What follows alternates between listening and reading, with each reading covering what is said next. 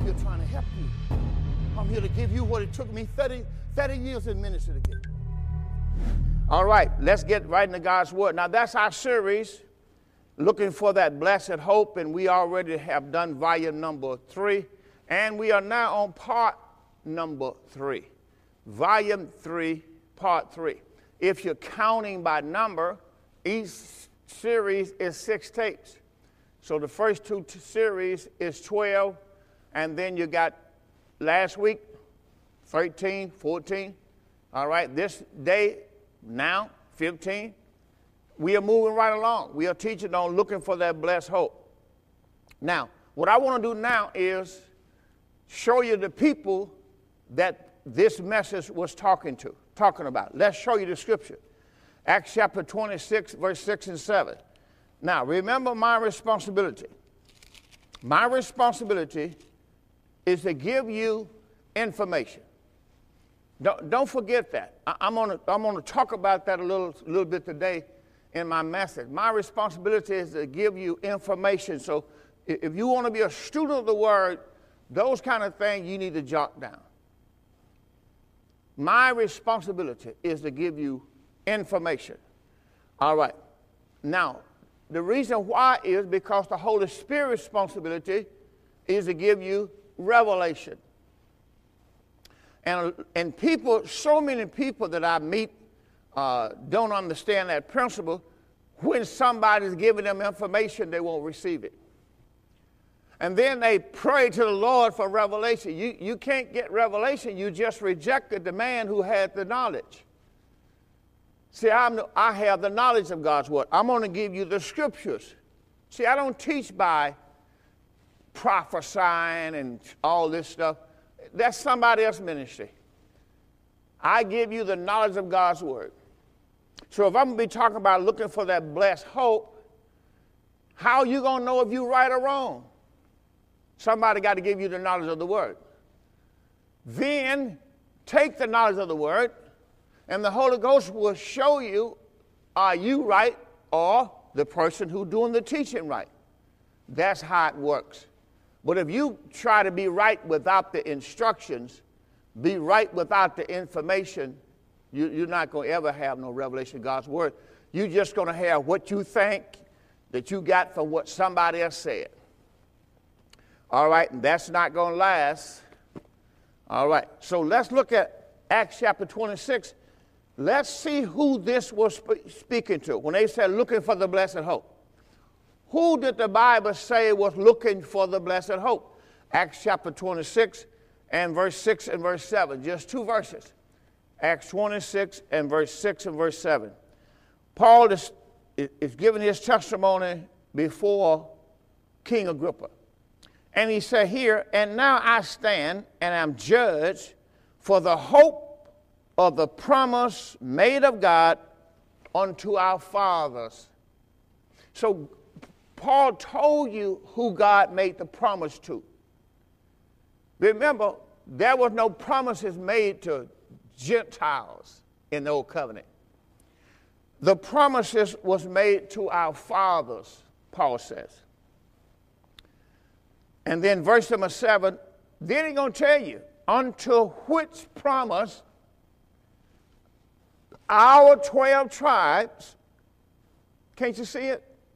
Our twelve tribes hope to come. Our twelve tribes hope to come. Who was looking for the blessed hope? The twelve tribes of Israel. They says, unto which promise our twelve tribes instantly serving God day and night hope to come. For which hope, King Agrippa, I'm accused of the Jews. So the Bible plainly told us. See, I'm giving you the information. I'm giving you information. The Holy Ghost will reveal His Word to you if you just believe it. I'm giving you information. You have one thing to do is believe. And then the Holy Ghost will show you that He's talking to Israel. Let me give you some more information. And that's what I'm going to continue to do as your pastor, your teacher. Well, first of all, I want to say to the Door of Faith Christian Church out there this morning, good morning. Good morning, Door of Faith.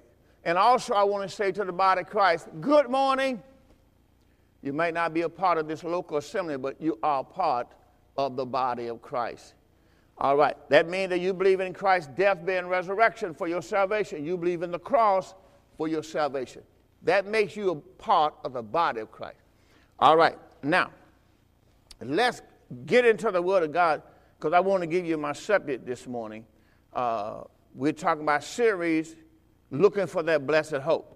Well, let's go into showing you our series, our message for the day. Let's go to Colossians chapter one and verse fifteen. Colossians chapter one and verse fifteen.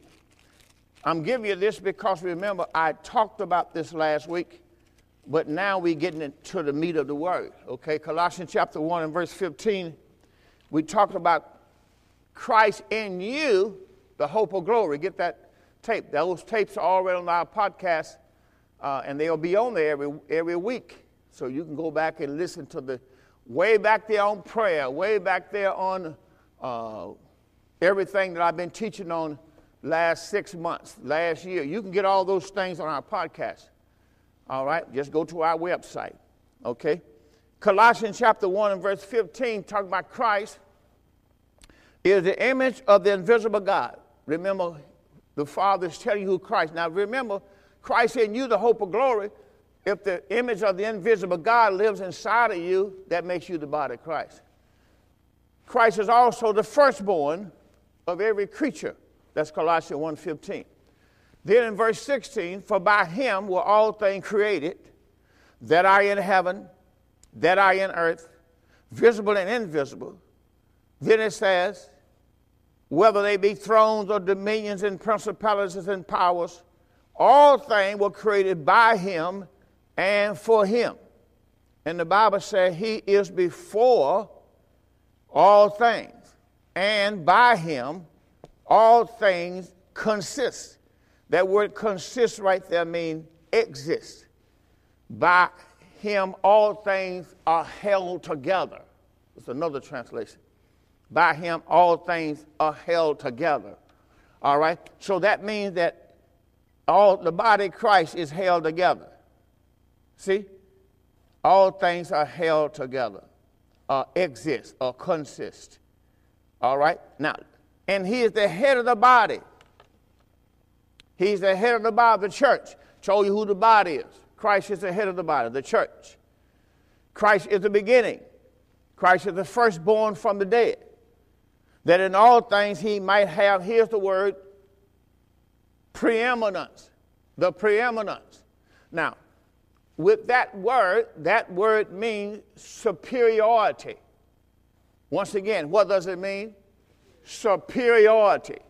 So I'm going to be talking about today of the superiority of Christ. See, I could have named this message the preeminence of Christ. But I'm going to give you a big word today so you can learn, okay? The superiority. That word is spelled S U P E R I O R I T Y, the superiority. S U P E R I O R I T Y, the superiority of Christ. Now, what does that superiority of Christ mean? We're going to give you some definitions, because remember, we are talking about you're looking for that blessed hope, but I'm teaching you about the Christ in you. Because of the Christ in you. See, if you don't have Christ in you, you have no hope. Now, if you want to go back to the Gentiles, I can take you back. Uh, let's, let's look at it. Let's go back to Ephesians. Let me show you a couple. Let's do this first. Let's go back to Ephesians, and let's show you in Ephesians chapter two and verse eleven. Go back to Ephesians chapter two and verse eleven. This is where you were before the cross. So when Paul talked about uh, the, the, the believers, the Jewish believers, he was talking about them waiting for Christ to come. But today, you know, we got people now saying, well, he talked about us. Come on, let me, let me show you us before the cross. Wherefore, we're in Ephesians two eleven. Paul says, remember that you being in time past Gentiles in the flesh, this was before the cross, you were called uncircumcision by that which is called the circumcision in the flesh made by hand, that at that time you were without Christ. See, we, we want to take something that's not ours. We want to be the one we're looking for Christ. To, that's not to you. It was for the Jewish believer. Paul says, at that time, we were with, you were without Christ. He didn't say we, because remember, he was a Jew. Being aliens from the commonwealth of Israel, strangers, watch this, from the covenants of promise. We were strangers from the, we didn't have no promise. We were strangers from the covenant of promise. Watch this, having no hope. So he couldn't be talking to us. Without God in the world. But now, in Christ Jesus. So that's what you ought to be concerned about right now. Stop trying to take some for somebody else. Now in Christ Jesus, learn what you have. You have Christ in you, the hope of glory. See, now in Christ Jesus, you who sometime were far off are made, made not by the blood of Christ. For he is our peace, who has made both one, has broken down the middle wall of partition between us. So we're going to have to understand uh, all of this stuff Christ did now for us. So now be grateful and thankful what God has done. And verse number fifteen says, having abolished in his flesh the enmity, even the law of commandments contained in the ordinances, for to make it himself twain, one new man, making peace, and that he might reconcile both to God in one body by the cross, having slain the enmity thereby. So you, you got in on the promise of God and the promises of God in Christ. What Paul is talking about, prophecy, what the prophet says, and what God gave them hope through the fathers. You, you, didn't, you didn't have no hope then.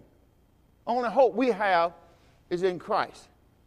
All right, now let's, let's go to work. So we're talking about the superiority of Christ. That's why you're supposed to be bragging on Christ and not what you, you about you. Right. And that's what people are doing. We, we're talking about us. The Lord going to come get us. We, we need to understand the superiority of Christ. The, this word superiority, number one word, is preeminence. Preeminence. That word preeminence really means first. So if you want to talk about the superiority of Christ, you talk about the preeminence of Christ. Here we go. He was superior in excellence. He was superior in honor. He was superior in power. Matter of fact, when you get over into Hebrews, which we're going to look at today, and we're going to look at this word, I don't know if the first service or the second service, but we're going to show you the word greater. See, he's greater. That's why uh, my, my daughter, thank God for her here in the Spirit, the Spirit of God said to me, he says, have her to sing that song, Nobody Greater. Because if you're going to talk about the superiority of Christ, there's nobody greater. Hallelujah.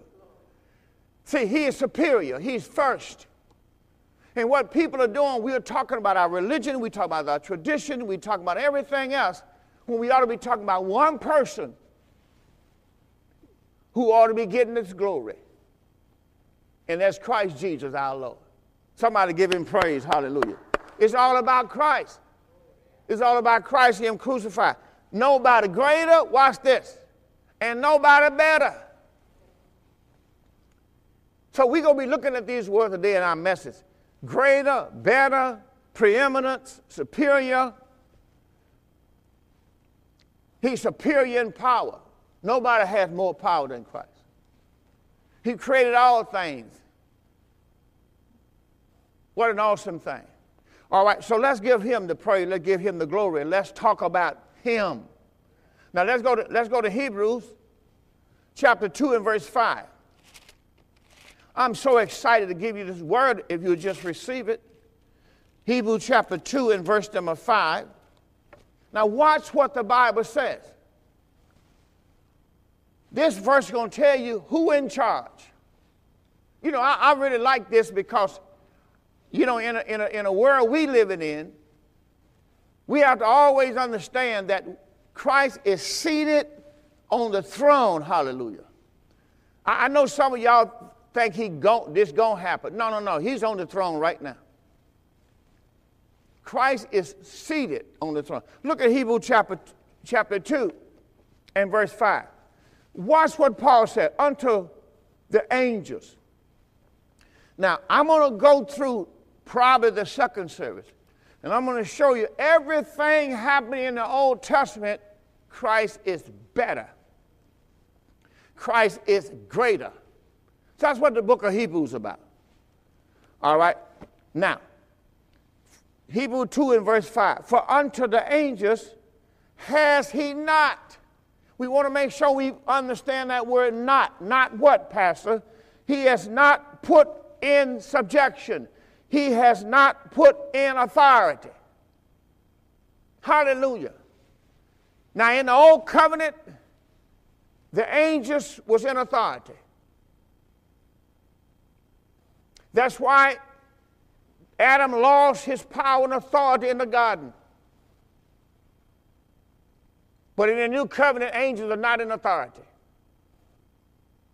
When Jesus, when Jesus was raised from the dead, he gave his authority to the church. Now that's awesome. That's, that's just an awesome verse there. He gave all his power to the church. So that's why we as the body of Christ, we got to know that. Let me show you that again. Go, well, I got to go there later. I won't mess with it. Let's go. To, we're still in Hebrew. I, I'm going to go there. You can write it down. Uh, we'll look at it a little later. Ephesians one, nineteen through twenty-three. We're not going to go there next, but we're going to go there in the next two or three scriptures. Ephesians one, nineteen through twenty-three. I'm going to show you he gave his power, his authority to the church. You got to know what he gave you now. So you ought to be jotting those things down. What did God give me? I just told you one of the things he gave you. He gave you his power. He gave you his authority. Hallelujah. This is an awesome thing to know that my Father gave me the authority. In the old covenant, angels had it because Satan got it through Adam, the fall of Adam. But here Paul says in Hebrews two and five, unto the angels has he not put in subjection, watch this, the world to come. Now you gotta, you gotta, you gotta see what Paul is, what Paul is saying here. I believe Paul wrote this book to Hebrews. So Paul is saying there's another dispensation that I preach to the Gentiles. And that dispensation, see that word world is not the planet. He's not talking about another planet. He's not talking about God going to destroy the earth and kill everything on the earth like people tell you. No, no, no. He's talking about the age. He's talking about the dispensation, just like it was in Noah's day. God was about to destroy all flesh, Genesis six and verse thirteen, in the days of Noah. Well, what, what was he telling Noah? Noah, right now, people are wicked, but God's going to destroy them off the earth, and then God's going to give you the, the earth. And that's what God did. So what did God do? God put everybody who was going to be going with Noah, or God going to preserve and keep, to replenish the new earth. Remember he told Noah, be fruitful, multiply, replenish the earth, subdue and have dominion. Well, God had to take Noah and put him in the ark. Now, follow me along now. God had to put Noah in the ark to preserve him. But that's just a type and a shadow. And then he's going to allow the flood to come and destroy the earth. Or I can say the heaven and the earth and everything on it. And then God is going to not take Noah to another planet, but he's just going to rest on the mountain, and then he's going to let Noah down off the ark, out of the ark, back down on the same planet that he was on. Was he in the same place? No. There were only two places. Listen to me now. I'm giving you information. When you study the Word of God, there were only two places that Israel ever went to. If you go look at Moses, Moses went from one place to another. If you find out what, where it was, they're all the same. When the ark was taken up, where was it taken up from? That's where it went to. But it was taken up. You, you, went, from, you went from Israel to Egypt.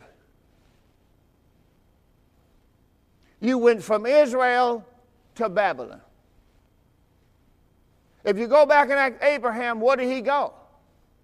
Abraham went from Egypt to the Promised Land.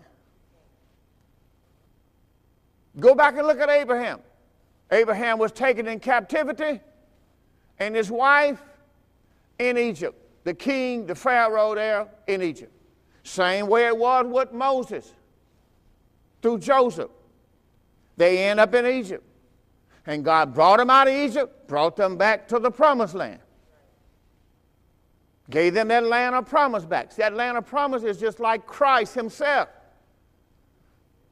And this word Babylon or Egypt was the world.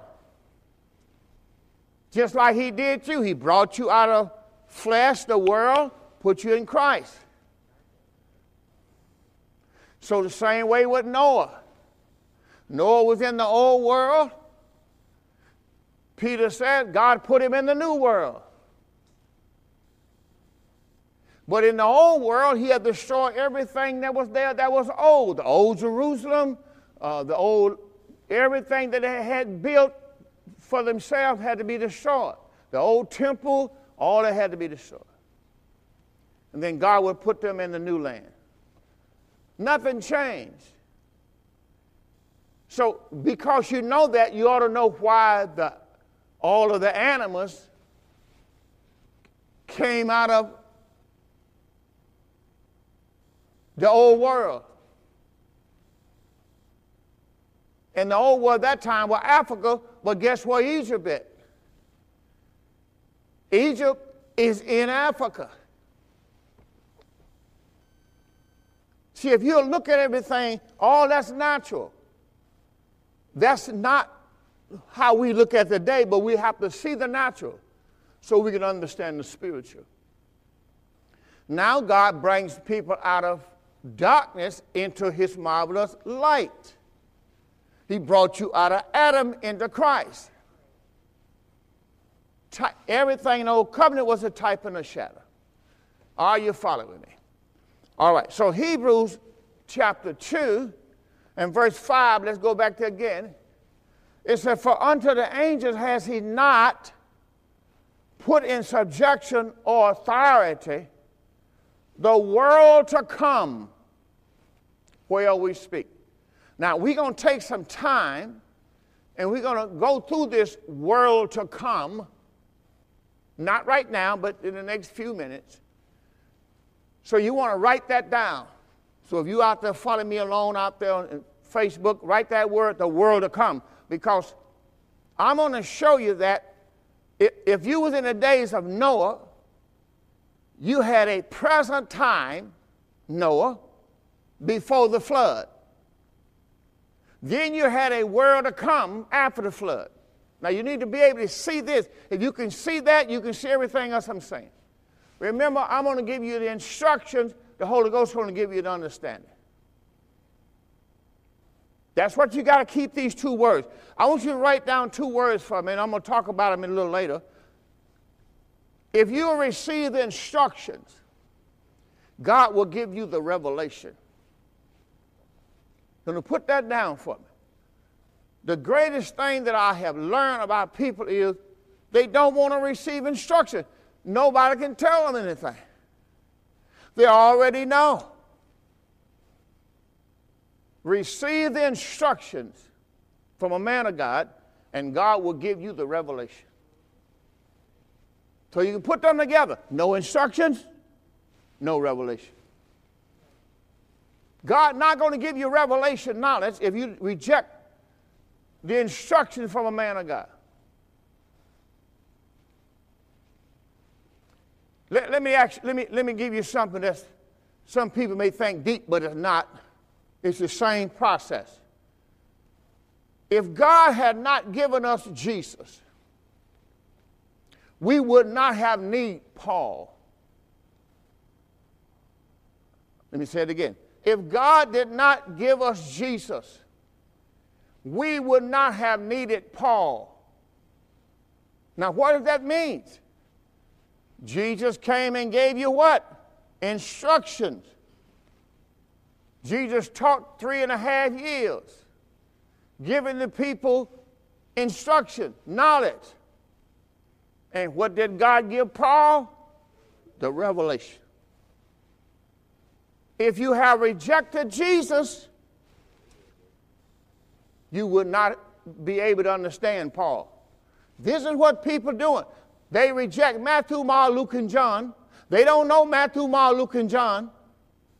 And they trying to say they know Romans, Corinthians, and everything else. You don't, you can't know that. You reject it. Jesus said, you have received me. You re- believe them that sent me. Same process. All right, now let's get into the word. The world to come. All right, let's go to the next thing. And let's look at Hebrews chapter six. Because this world to come, in Hebrews chapter number six, we're going to look at the first six verses. Watch what Paul is going to tell them Jews, Hebrews, in Hebrews chapter six, verse one through verse six. Hebrews chapter six. In verse one, therefore, leaving the principles of the doctrine of Christ, let us go on to perfection. Now remember, this is what God is doing. You're leaving the old, going to the new. You're leaving the old. Remember, I taught a new heaven, new earth. You're leaving the old world, going to the new world. That is the transition that you're having. That's why you have to do that to understand the book of Acts. The book of Acts is a transition book where you're leaving the old, going to the new. That's why you go through transition. For all the apostles that followed Jesus Christ, it takes you right on up into showing them that they will leave, and then you will start Paul's ministry and all those that were with Paul. A transition book. Hebrews chapter number six, verse one. Therefore, leaving the principles of the doctrine of Christ, let us go into perfection. Now, remember, Jesus Christ has come during this time, after he rose from the dead, his death, burial, and resurrection. And remember, now he is offering them his kingdom. So, when he offered them himself, he's offering them his kingdom. He's offering them his new covenant. He's offering them a new way of living, a better way. He offered them a new life. First of all, he offered them life. And he offered them a new life. And he offered them all the other things that come with the new covenant. So in the book of Hebrews, chapter six, this is what he said for them to do. Therefore, leaving the principles of the doctrine of Christ, let us go on to perfection, not laying again the foundation of repentance. These are old things. Repentance from dead works, faith towards God, the doctrine of baptisms, laying on of hands, the resurrection of the dead, and eternal judgment. Now, these things were the foundation for the first building. So if you study First Corinthians chapter three, you would notice that God laid a new foundation. But that is the old foundation. See, those things that he just named there is what the old foundation was standing on. So he's saying, don't lay them again. That's a foundation term of a builder. Don't lay these things again. Foundation. Don't build your life on these things again. And this will we do if God permit. And then he said, for it is impossible for those who was enlightened and have tasted of the heavenly gift and were made partakers of the Holy Ghost. So he's telling the people, look, you, you, you tasted the heavenly gift now. The Holy Ghost, the Holy Ghost, you tasted the Holy Ghost. I mean, the, uh, uh, uh, you've been partaker of the Holy Ghost. You've been partaker of the heavenly gift. You tasted the good word of God to come, which was the gospel of grace. Uh, you heard of the powers of the world to come. There it is. And you tasted the powers of the world to come. Because God was giving them what the Gentiles already had, was grace. He said, now, if you now fall away, to renew you again unto repentance, if you go back now, now you crucify themselves, the Son of God afresh. You put him to an open shame. You can't go back. That's just like a person now saying, I, I'm with the church, I've been with the church for so long, and I received the Holy Spirit, I'm a part of the body of Christ. And then you look up and they overhear into something totally, you're like, what are you doing over here? Paul said, they fall away to renew them again unto repentance, seeing they crucify themselves, the Son of God afresh, and put him to an open shame. Then he said, the earth was drinketh in the rain that cometh upon it, and bringeth forth herb meet for them by whom it was dressed, receive blessing from God. Receive blessing. But he said, but that which bears thorns and briars is rejected, and is not a cursing. Watch this. Whose end is to be burned. He's talking to the Hebrews. So you can't go back now. But beloved, we are persuaded better, hear that word better is, better things of you. We are persuaded better things of you. Things that accompany salvation, though we thus speak. If God is not unrighteous, he's talking to the Hebrews, to forget your work, to forget your labor of love, which you have shown towards his name, because everything they did, they did it because of his name, and that you have ministered to the saints and do minister.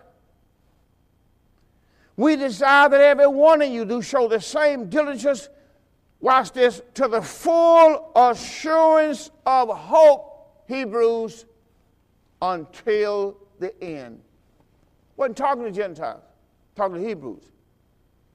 Then he said to, to the Hebrews, that you be not slothful to the Hebrews, but followers of them who, through faith and patience, inherit the promise. That's how they're going to get it. They're going to have to inherit it. But they had inherited through the faith God gave them and the patience. Then he's going to say, when God made promise to Abraham. See, God didn't make no promise to you. God made promise to Abraham. He was one of the fathers. because he could swear by no greater, he swear by himself, saying, surely here's the promise, blessings I will bless thee, and multiplying I will multiply you. And so after he had patiently endured, there it is, he obtained the promise. He obtained the promise. For me and verily, for men verily swear by the greater. And an oath for confirmation is to them of end of all strife. Wherefore God, or wherein God, willing more abundantly to show unto the heirs, watch this, you are not heirs, the heirs of promise, the fathers, Abraham, Isaac, and Jacob, they were heirs of promise. God showed them the immutability of his counsel, and he confirmed it by an oath, that by two immutable things in which it was impossible for God to lie. Hebrews, Hebrews, Paul said to Hebrews, we, Hebrews, might have a strong consolation who have fled for refuge to lay hold upon the hope set before us. He was not talking to Gentiles. He was talking to Hebrews. How you know he's talking to Hebrews, Pastor? It's the name of the book. Wherefore, whether the forerunner, in verse twenty, Paul talking to Hebrews, the forerunner, Christ, is for us entered. Getting on, say, even Jesus, he's our forerunner, made an high priest forever after the order of Melchizedek. So when you read the word, you know he's not talking to you. He's talking to Hebrews. But let's go look at the world to come. First, let's go to the book of Ephesians chapter one and verse nineteen. Let's do that first. Ephesians chapter one and verse nineteen. I hope you're enjoying the word, because I want to show you in the word that you got to be able to get the instruction. God not talking to you. You can't read the book of Hebrews and say, God talking to me. You can't do that. You can't read the book of Revelation and say, God talking to me. No, because he told you who he was talking to at the beginning of the book. John wrote the book of Revelation to the seven churches of Asia, and they were Jews. All right. Hebrews chapter one, I'm sorry, Ephesians chapter number one, verse nineteen. That's where we at. Ephesians one, nineteen. Now, in this chapter, Paul is praying for the church. He, he says in verse nineteen, what is the exceeding greatness of his power? To us, what Paul says, who believe, according to the working of his mighty power. Now, he's telling you what he did with his, his power and what he did with his authority. That's why I told you earlier. God gave his power and authority to the church. I'm showing it to you now. Verse twenty says, which he wrought in Christ when he raised him from the dead. You're talking about the power that worked in Christ when he raised him from the dead, set him in his own right hand in the heavenly places. Where is Christ? He is seated at the Father's right hand in the heavenly places. Where is Christ? He is seated on his throne. He is both Lord and Christ. Christ is seated on the throne. But in verse number twenty-four, twenty-one says, he's far above all principalities and power and might and dominion and every name that's named. Watch what he says, not only in this world. Now, what world is he talking about? Before Jesus returned. If I was talking to Noah, what world, Noah? Before the flood. Not only in this world before the flood, not only in this world before the tribulation, but also in that world which is to come. See, you got to understand, in this world and the world to come. So if you was in the days of Noah, Noah could say in this world before the flood and the world after the flood. Just like Egypt, Israel was in Egypt. That's a different world than what God took them to. Watch what it says. In this world and the world to come. And had, past tense, put all things under his feet. What did he do with his power? He gave to be the head of the church. Watch this. And he gave him to be the head of the church. He gave his son, Jesus. God, you know what God gave you? God gave you his power. But God also gave you his son to be the head of the church. Now, why was Jesus the head of the church? Because everything the body gets comes from the head. And you never got to be worried about your body. Your head got you. Your head controls you. Your head supplies everything the body needs. Hallelujah. Your head protects you. Your head ministers to you, to your body. He gave Christ to be the head, gave him to be the head of the body of the church. Watch what it says. And has put all things under his feet, verse twenty-two, gave him to be the head of the body, the head of all things, to the church. He gave him to be the head of over all things to the church. So God gave all the power to the church. Christ is the head of the church. God gave Christ to the church. God gave all his power to the church. God gave all his provisions to the church. God gave all of his authority to the church. God gave his wisdom to the church, his knowledge to the church. See, you got to just go back and see what Christ is and who Christ is. Christ is the wisdom of God. Christ is God of redemption.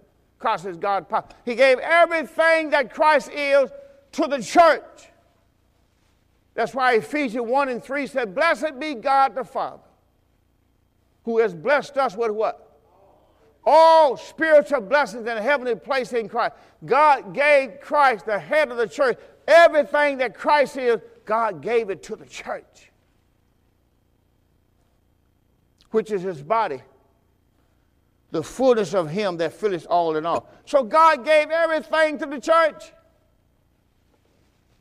Now we're going to find out, why did God give everything he has to the church? He gave you Christ.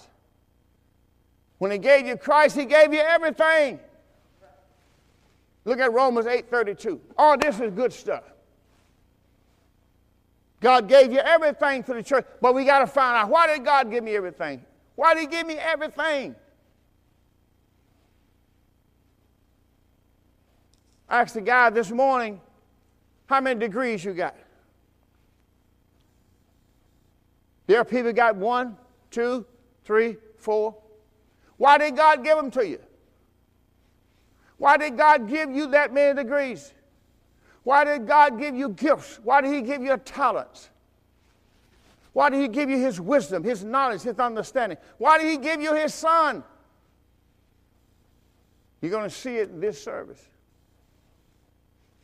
This service, you're going to see it. You got to know what God gave you. Here, Ephesians chapter number one, let me read it one more time.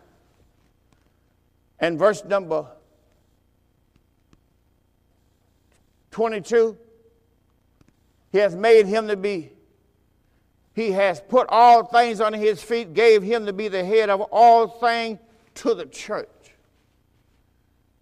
So when you find out who Christ is, the Bible says he has made unto us wisdom, made unto us knowledge, made unto us sanctification, made it us justification. See, it's everything. Just name it. Wisdom, knowledge, understanding.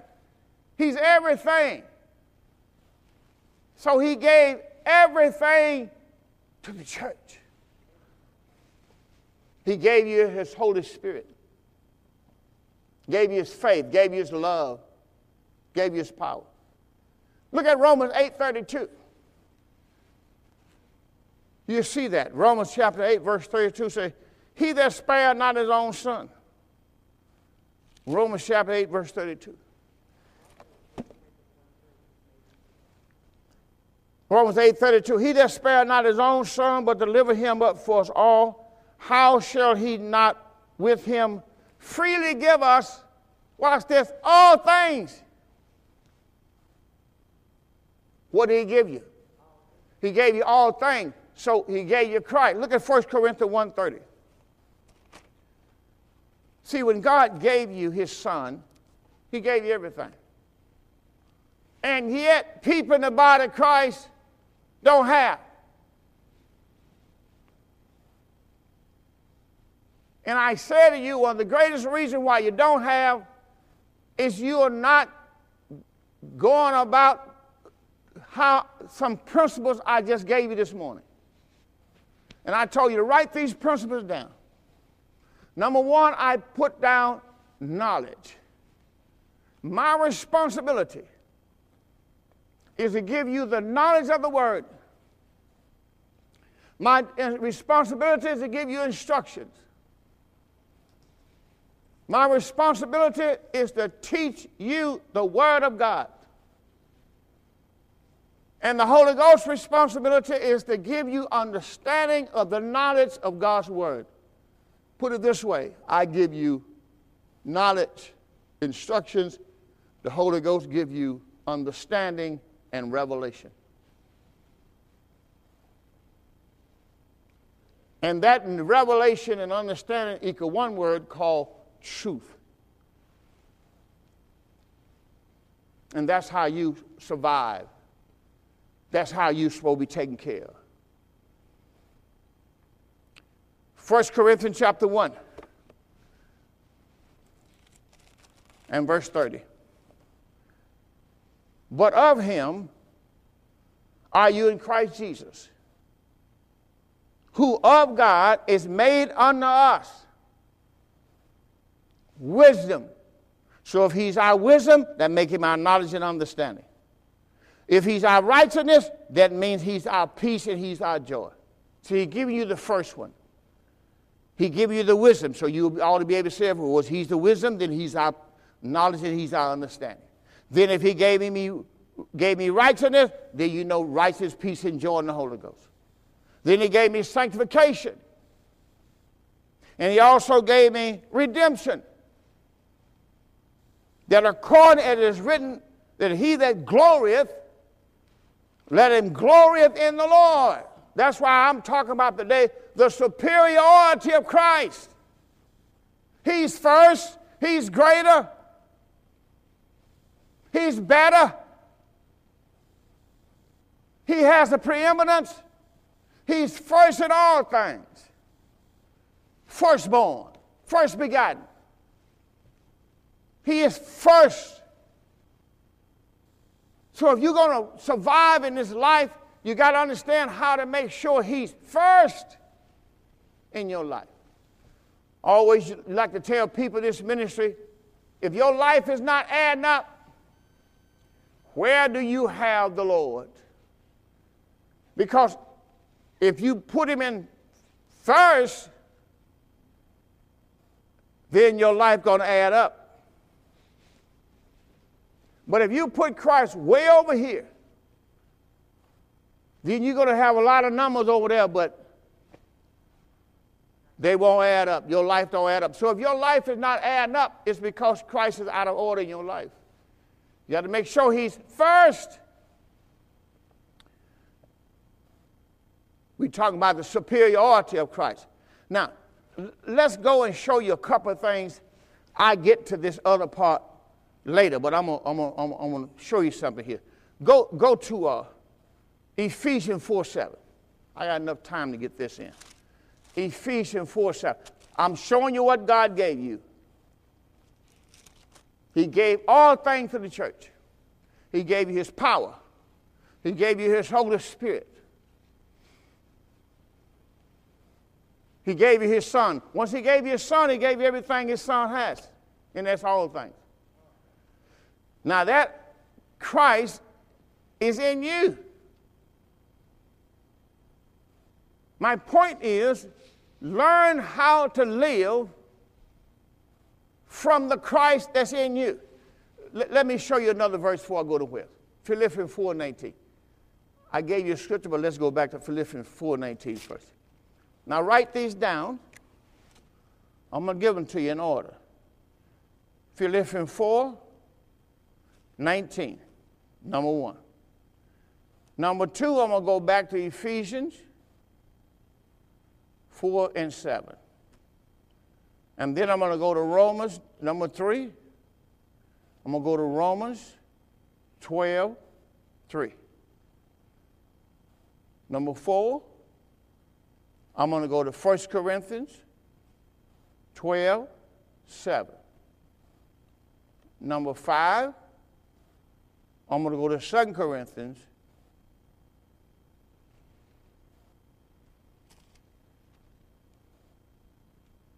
chapter four, verse one and two.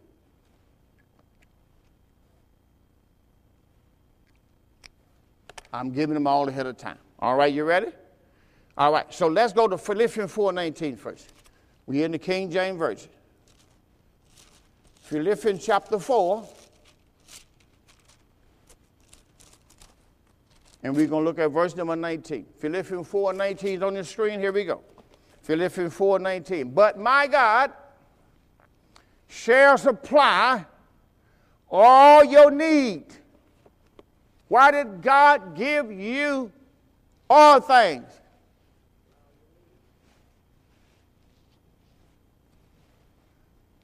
See, this goes with the parable that Jesus taught when he, when he went away and he gave to his servants and told them to occupy till I come.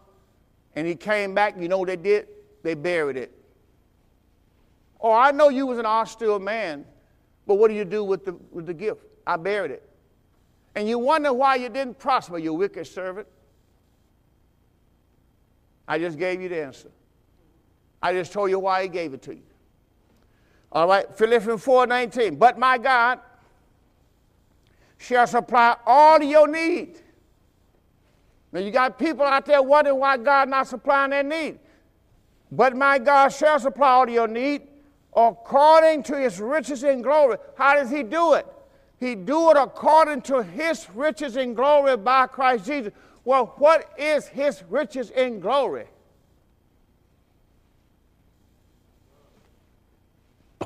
What is God's riches in glory? I'll start naming them for you.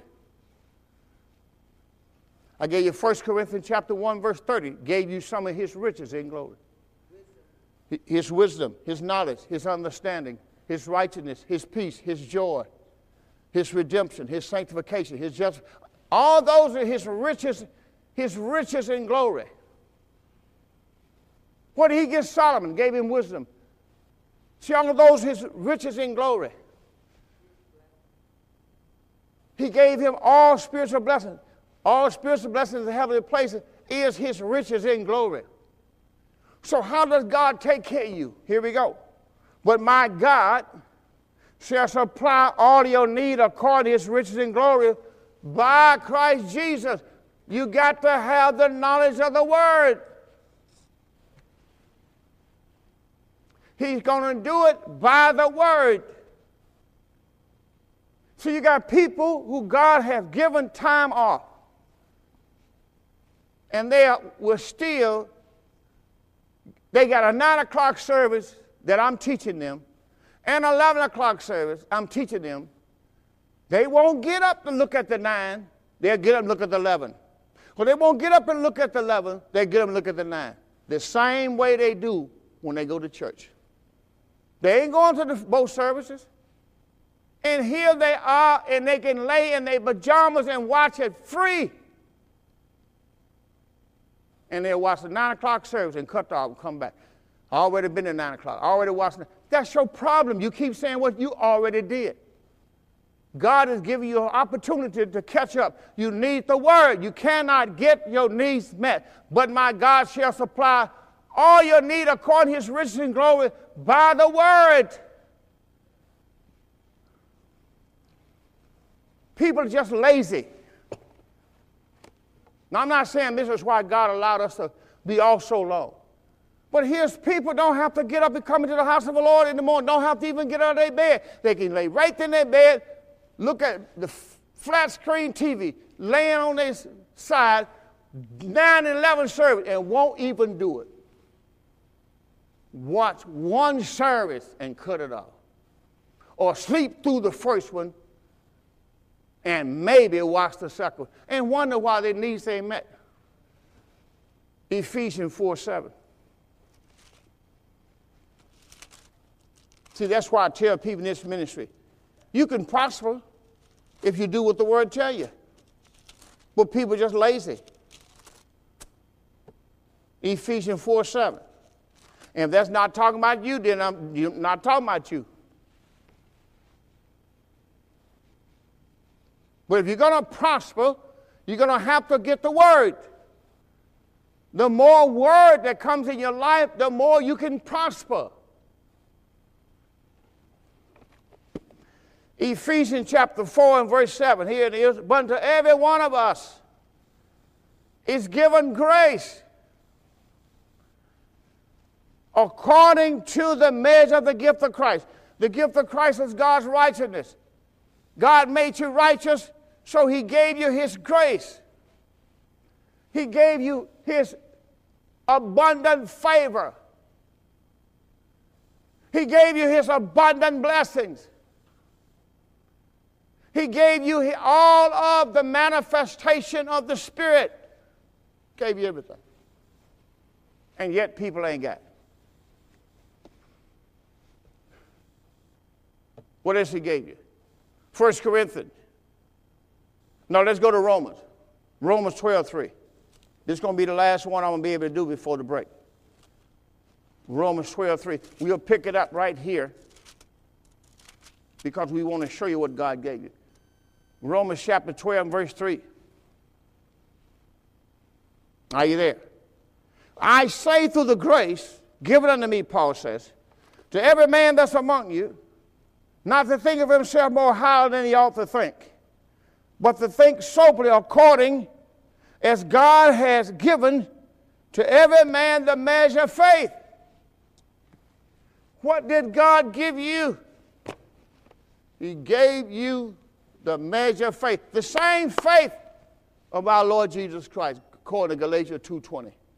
He gave you the faith of the Son of God. My time is up. I thank you for yours. First Corinthians chapter fifteen told you how to be saved. Told you to believe in Christ's death, burial, and resurrection. Say that with me. I believe, I believe. in Christ's death, Christ's death. burial, and resurrection. I believe Christ died for my sins. I believe Christ was buried in my place, where God buried the body of sin.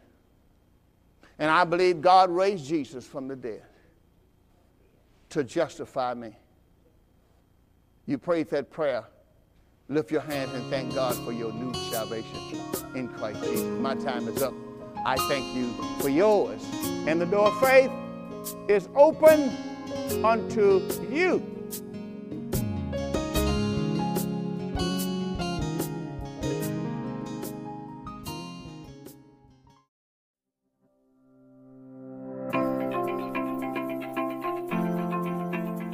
Thank you for listening to the Door of Faith Ministries podcast.